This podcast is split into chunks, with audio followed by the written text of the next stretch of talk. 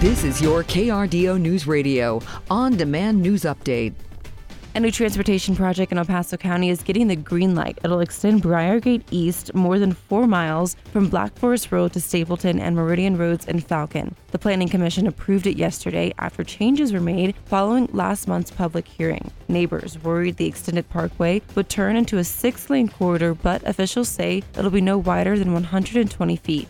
A judge is dismissing a petition against the Cheyenne Mountain Zoo. The petition was filed back in June by the nonprofit called the Non Human Rights Project, which claimed the zoo was illegally confining and neglecting its five elderly African elephants and demanded they be relocated to a sanctuary. An El Paso County District County Court judge has dismissed the case, stating that the nonprofit's petition sought to give legal personhood to animals.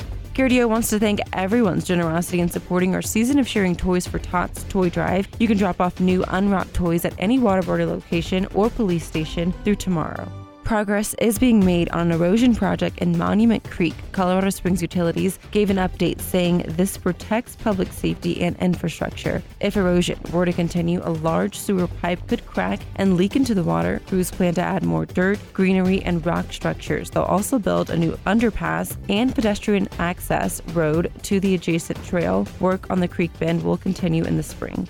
Help is needed in an animal cruelty investigation. The Humane Society of Pikes Peak Region wants people to go online and look at photos taken last Thursday morning. They show an SUV with a bike attached to the back. It's parked in a loading area at the Colorado Springs Home Depot on Southgate Road. Calls can be made to animal law enforcement or left anonymously on the Crime Stoppers tip line. Four first responders were injured by an alleged drunk driver in Colorado Thursday night. 24 year old suspect Benjamin Winters has been charged with vehicular assault and DUI. A Colorado Springs contractor is facing charges for allegedly taking money from clients without completing work. Authorities say 37 year old Erica Jane Johnson, who is the owner of Jane of All Trades, stole hundreds of thousands of dollars by not completing contracting work. Johnson is facing six felony charges as well as money laundering, and a jury trial date has been set for April 8th of next year. Colorado Springs police are identifying a man who was fatally shot last weekend. The shooting happened early Saturday morning at the Sienna Place Apartments on Musket Drive, leaving 19 year old Marcus Plummer dead and another man in serious condition. Initial investigations claim that Plummer used a gun to try to rob two others in the apartment complex parking lot when the shots were fired.